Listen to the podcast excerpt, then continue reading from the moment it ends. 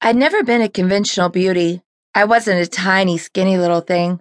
I had curves that in my childhood had just been considered tubby.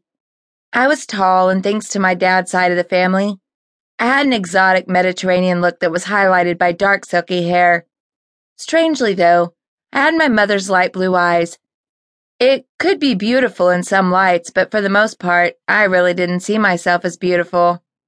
That's why when the representative from the agency approached me and asked me to come for an audition, I just shrugged it off as something silly. Still, I went to the audition because if I did get the job modeling, it would beat being a barista any day. I was thoroughly surprised when they signed me on and gave me my first job. I was just not the glamorous type. This world wasn't something I could relate to as a girl who'd spent her childhood being an awkward wallflower. Now I had to be comfortable enough with posing in front of a room full of people, while sometimes wearing some pretty skimpy stuff.